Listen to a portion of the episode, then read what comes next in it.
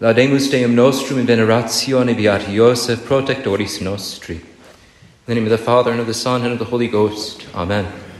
Dear faithful, in veneration of our blessed defender, Joseph, let us praise our God. Today we honor in a particular way the patron of our oratory, the patron of the universal church, the man closest to Christ and true spouse of the Virgin, Saint Joseph.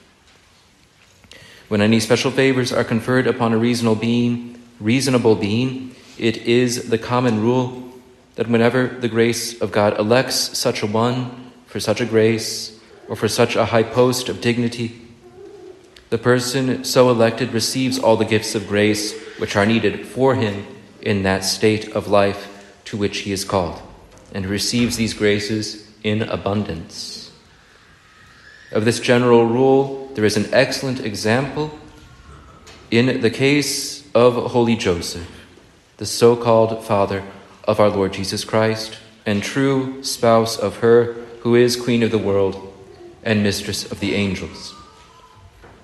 He had been elected by the Eternal Father to be the faithful guardian of his two greatest treasures, his own beloved Son and the Immaculate Virgin. This duty St. Joseph faithfully discharged, and consequently the Lord has said to him, Well done, good and faithful servant, enter into the joy of thy Lord. This man, St. Joseph, if we compare him with the universal church of Christ, is he not that elect and chosen one, through whom and under, under whom Christ is orderly and honestly brought into the world? If then the Holy Universal Church be under a debt to the Virgin Mother, because it is through her that she has been made to receive Christ.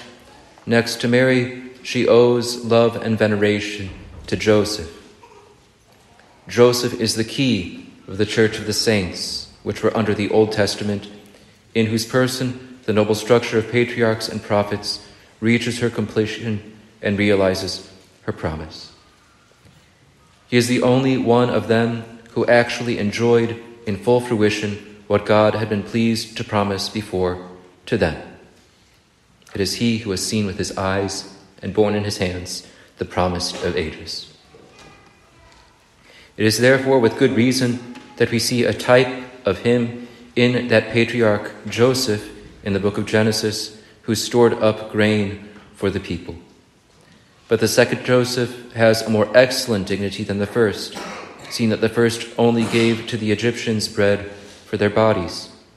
But the second, the saint we celebrate today, was a watchful guardian for all the elect of that living bread which has come down from heaven, of which whosoever eats will never die.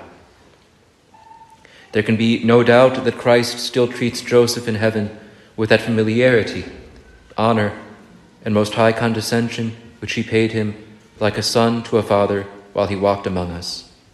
Nay, rather, that he has now crowned and completed his works. We may very reasonably suspect that it was with a peculiar meaning that Christ said to him, Enter into the joy of your Lord. While they were upon this earth in the flesh, was not Saint Joseph who provided for our, was it not Saint Joseph who provided for all the Lord needed during the 30 years of his hidden life?